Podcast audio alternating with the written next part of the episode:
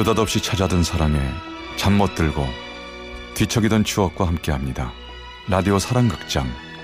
어느 날 사랑이.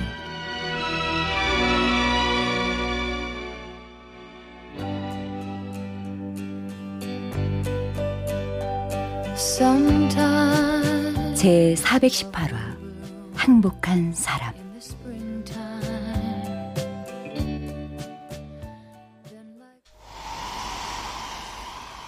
예 저기 손님 15분 지났으니까 중화해드려 네, 선생님. 야, 이 언니 이번에 파마 정말 잘 됐다. 어? 드라이하고 오늘 좋은 데 가야겠어? 그런데 오늘 같이 온 동생 머리 안 해? 네? 아, 아, 네, 저는 그냥 따라온 거예요.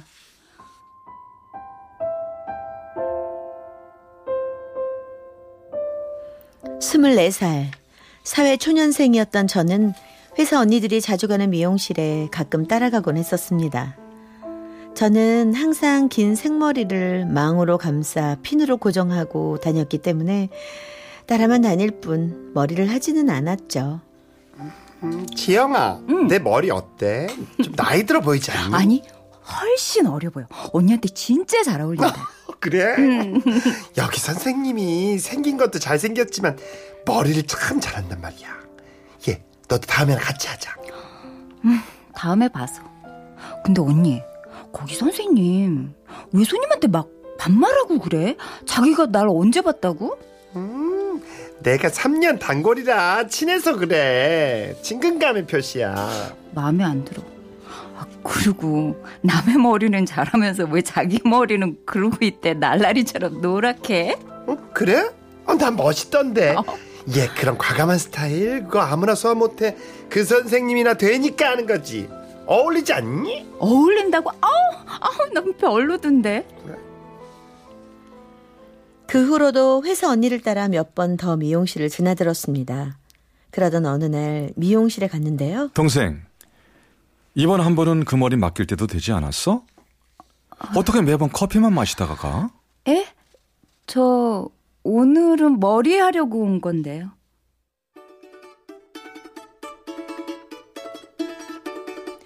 무안하기도 하고 없어 보이는 게 싫어서 계획에도 없던 머리를 하게 됐습니다.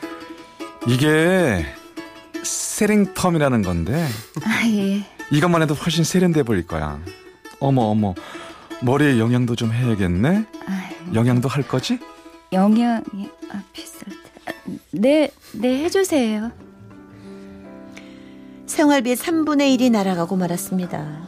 엄마와 단둘이 산 지 10년째.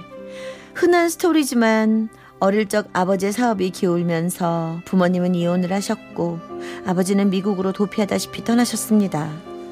게다가 제가 막 고등학교에 올라갈 무렵 어머니는 직장암으로 수술을 받으셔서 형편이 넉넉지 않았는데 자존심 때문에 거금을 쓰고 말았던 거죠. 좀 없어 보이면 어때서 하, 참을 걸.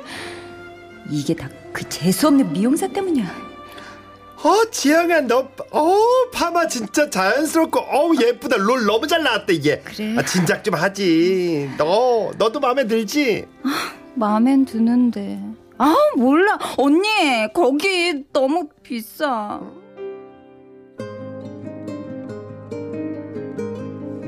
후회하며 집에 들어섰을 때 엄마는 저를 기다리고 계셨습니다. 당시 엄마는 복부에 인공 항문을 만들어 배설 주머니를 차고 다니셨기에 행여 냄새가 날까봐 걱정을 하셨고 저는 매일 밤 엄마의 목욕과 배설 주머니 교체로 하루를 마무리했었거든요.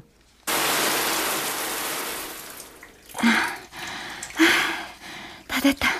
엄마 개운하지? 그래 고마워. 아 그리고 지영아 어. 엄마 내일부터 일하러 나갈 거야. 어? 그 저번에 다니던 식당에서 연락이 와서 거길? 힘들다고 그만 나간다고 했잖아. 괜찮아. 엄마도 일해야지. 아니야 엄마. 내가 좀 더 아끼면 엄마 일 안 해도 괜찮아. 내가 뭐를 하는 게 아닌데. 엄마 미안해. 무슨 소리야. 예쁘게 머리한 모습 보니까 엄마가 얼마나 좋은데. 엄마 괜찮아. 응? 무리 가지 않게 내가 살살 일할게. 응?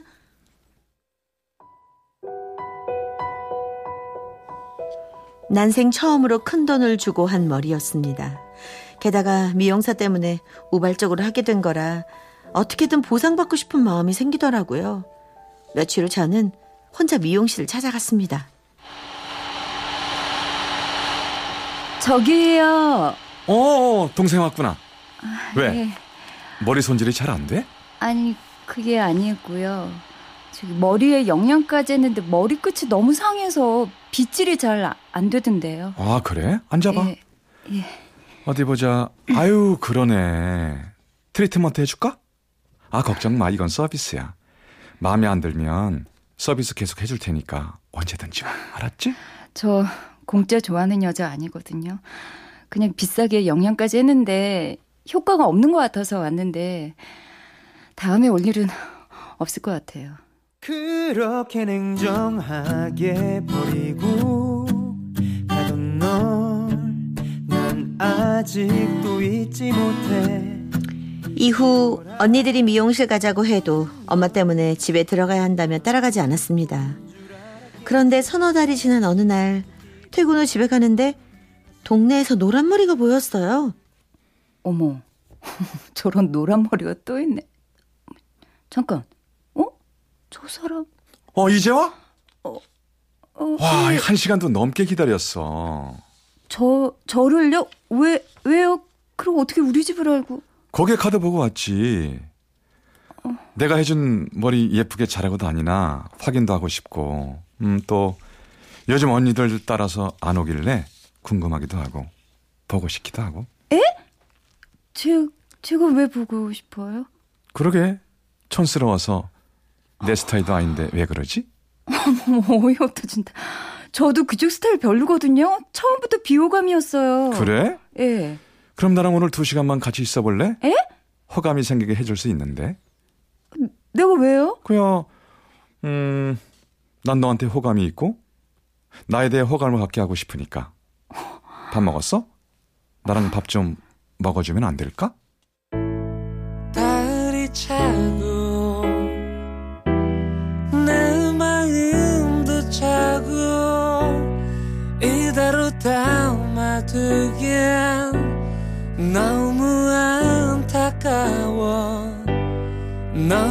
향해 가는데 그렇게 비호감이라고 해놓고 저는 왜 거절하지 않았던 걸까요? 자, 여기 수저. 네. 여기 이렇게 냅킨 깔고, 예. 됐다. 아, 물 떠다 줄까? 여기 물은 셀프거든? 어떻게 시원하게? 뜨겁게? 아니면 섞어서 미지근하게?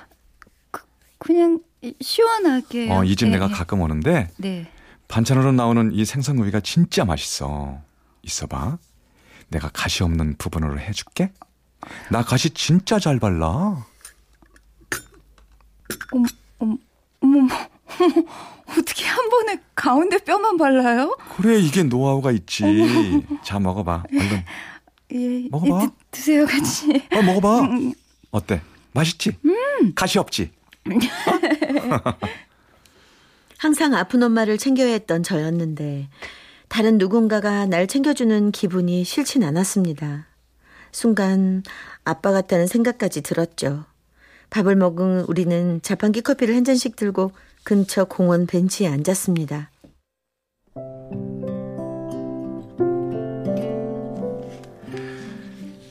내가 하고 다니는 게 이래서 다들 날라리인 줄 아는데 사실 아는 게 미영밖에 없고 여자에 대해선 쑥맹이거든. 근데 이상하게 자꾸 네 생각이 나는 거야. 뭐 왜 이러는지 내 여동생한테 얘기했더니 찾아가 보라고. 응? 어, 우리 어머니도 가서 거절당하더라도 남자가 고백은 해봐야 되는 거라고. 아, 아 그, 그렇다고 마마보이는 아니야. 조언을 구한 거지. 그런데 내가 왜 그렇게 싫었어? 싫어한 건 아니고요. 나한테 다짜고짜 반말해서. 아 미안해 미안해. 같이 오는 언니들이 나랑 워낙 친해서 그래. 아, 아니에요. 저보다 여섯 살이나 많으시잖아요. 아, 기분 나쁠 줄은 몰랐어. 난 더 빨리 친해지려고. 아, 주말엔 뭐 해?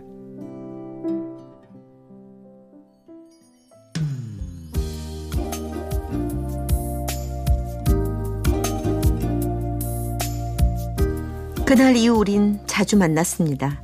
하지만 엄마의 상태를 보면 연애는 사치라는 생각이 들어 더 가까이 다가오려는 그 사람을 밀어내기 일쑤였죠. 그러던 어느 날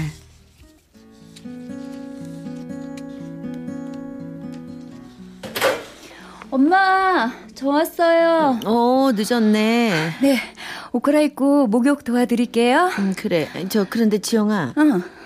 아까 집 앞에서 만나던 사람 누구야? 머리 노란 사람. 음, 그냥 아는 사람이에요. 아이 저 저번에 소파 아줌마도 너 요즘 만나는 사람 생긴 것 같다던데 저 동네 소문 나도 되는 사람이야? 엄마, 그 사람 그렇게 질 나쁜 사람 아니야. 헤어 디자이너라 외모가 좀 화려해서 그렇지. 생각하는 것도 꽤 어른스럽고 화목한 집에서 잘 자란 사람이야. 너 그 사람 좋아하는구나. 아, 아 니야 그런 건 아직. 뭘 아니야 맞구만. 엄마도 누굴 좋아해봐서 알아. 그런 얼굴 그런 말투로 두둔하게 되는 사람이면은 좋아하는 거야. 어떤 사람이야? 엄마한테도 소개시켜 줄 거야? 좀 더 있다가. 난 아직 누굴 만날 생각 없다는데도 그 사람이 자꾸 막무가내로 그냥 자기한테 기대라고. 근데 난 아직 잘 모르겠어, 엄마. 잘해주니까 좋긴 한데 내가 그 사람 진짜 좋아하는 건지.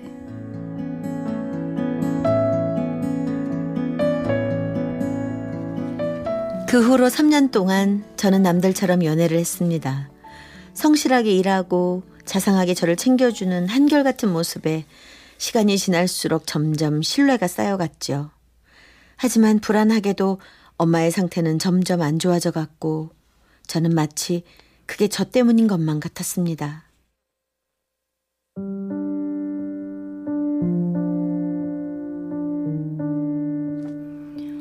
엄마, 오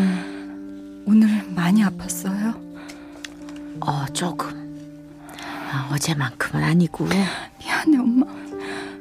일찍 오는 건데. 아니야. 근데 지영아, 음, 엄마는 네가 그분이랑 결혼했으면 좋겠다. 아, 말도 안 돼. 엄마만 두고 내가 어떻게 결혼을 해. 한번 생각해 봐. 엄마가 언제까지나 네 옆에 있을 것도 아닌데. 아이 우리 지영이 곁에 그런 남편이 딱 버티고 있어주면은 엄마가 한결 안심이 될 것 같아. 아니야. 엄만 언제까지나 내 옆에 있어야 돼.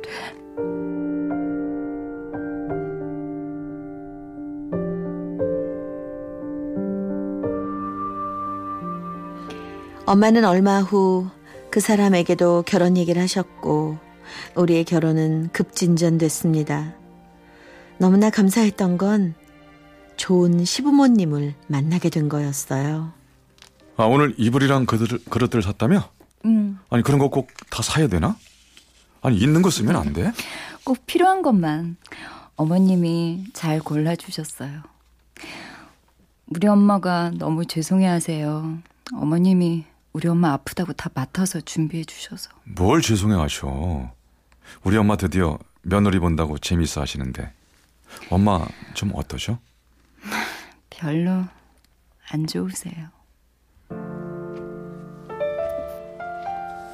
결혼식 한 달 전쯤 엄마의 상태가 급격히 안 좋아지셨습니다.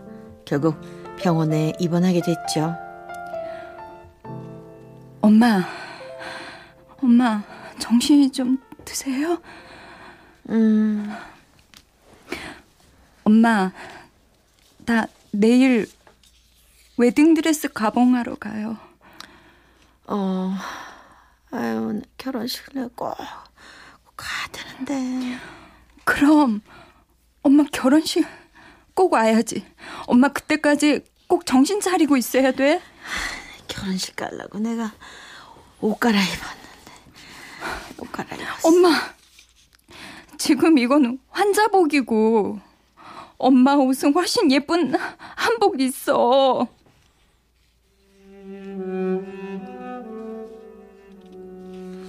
엄마는 결국 결혼식에 참석하지 못하셨습니다. 우리는 신혼여행을 취소하고 엄마 곁에서 시간을 보냈고 엄마는 결혼식을 올린 지 한 달이 채안 되어 하늘나라로 가시고 말았어요. 그리고 결혼 6개월쯤 되었을 때 미국으로 가셨던 아버지의 소식을 듣게 됐습니다. 음, 박, 박지영 씨 되시죠? 저 아버님께서 폐암으로 오래 투병하시다가 돌아가셨습니다. 시부모님과 신랑은 저를 대신해서 모든 수습을 해주셨습니다. 그동안 떨어져 사셨던 부모님께선 돌아가시고서야 나란히 함께 하시게 됐죠. 이제야 함께 하시네. 그렇게 나란히 있는 모습 보고 싶었는데. 그래. 이제 두 분 다 아프지 않고 외롭지 않고 편안하실 거야. 그러니까 지영이 너만 잘 살면 돼. 나 있잖아. 음, 미용실 그만두고 카페 차릴 거야. 고민하더니 아, 정말 그러기로 한 거야? 그래. 너 혼자 두고 나 혼자 바쁜 일은 안 할래. 우리 카페에서 같이 있자. 나를 혼자 두기 불안하다는 그는 결국 미용실을 정리하고 카페를 차렸습니다. 손재주가 좋던 사람이라 금방 가게는 자리를 잡았고 다들 제 곁을 떠나는 것 같아 무섭다가도 자상한 그의 모습을 보면 힘이 났습니다. 밥 좀 푹푹 먹어. 생선 발라줘? 아, 귀찮다고 밀어두지 말고 먹어봐. 어, 자기도 먹어. 난 가시붙이 이 위험천만한 부분을 해치울게. 어, 빨래 다 됐다. 잠깐만. 널고 올게. 응, 같이 해. 아, 내가 널기 쉽게 빨래 잘 털어줄게. 알지? 내가 좀 털어.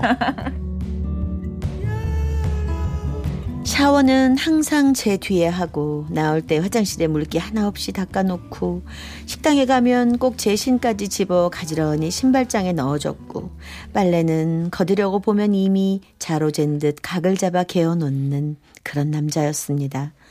내가 힘을 내지 않을 수 없게 만드는 사람이었죠. 그런데 결혼한 지 2년쯤 되는 어느 날왜 그래요? 어? 아니야. 어우, 자꾸 배가 아프네. 배가? 가스도 차고 소, 소화제 남았나? 또? 그러지 말고 병원에 가보지. 아, 소화제 만드는 건데 뭘 걱정하지 마. 원래 학교 때부터 툭하면 소화가 잘 안 됐었어. 어, 아프다는 말을 그 어떤 말보다 무서워했던 저는 그의 건강 검진을 예약했고 별 생각 없이 받은 건강 검진의 결과는 정말 충격적이었습니다. 대장암 3기입니다.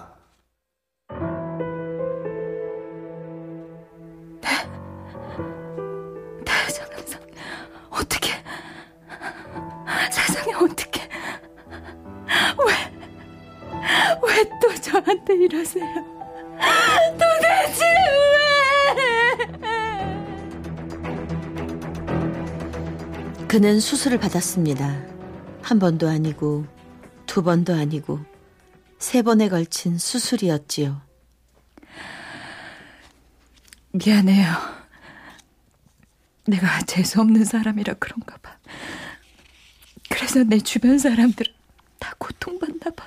무슨 말을 그렇게 해? 괜찮아. 다행히 암이 전이가 안 되고 모여 있어서 나 수술 잘 됐잖아. 걱정하지 마. 다 이겨낼 거야. 너 혼자 두지 않아. 절대로.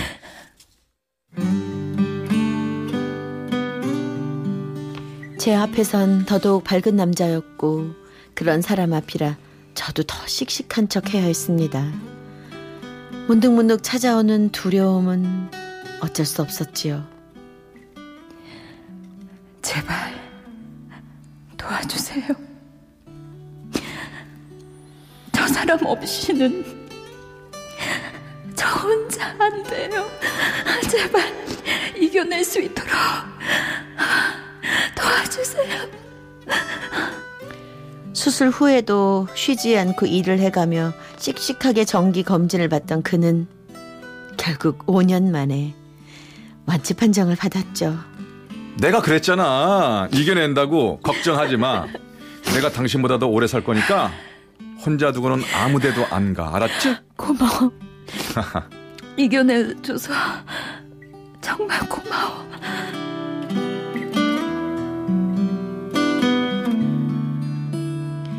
올 일 참 많았던 삶이었고 얼마 전 우리 부부는 또 다시 감동의 눈물을 흘렸습니다. 아 축하합니다. 임신입니다. 그 힘든 세월을 건너 이토록 감격스러운 행복을 만날 수 있게 된 건 사랑이라는 이름으로 날 붙들어 준 그 사람 덕분이었습니다. 걱정 마. 앞으로 웃을 일만 있게 해줄게. 아무도 날 못 이겼는데? 자, 이제 행복할 일만 남은 거야.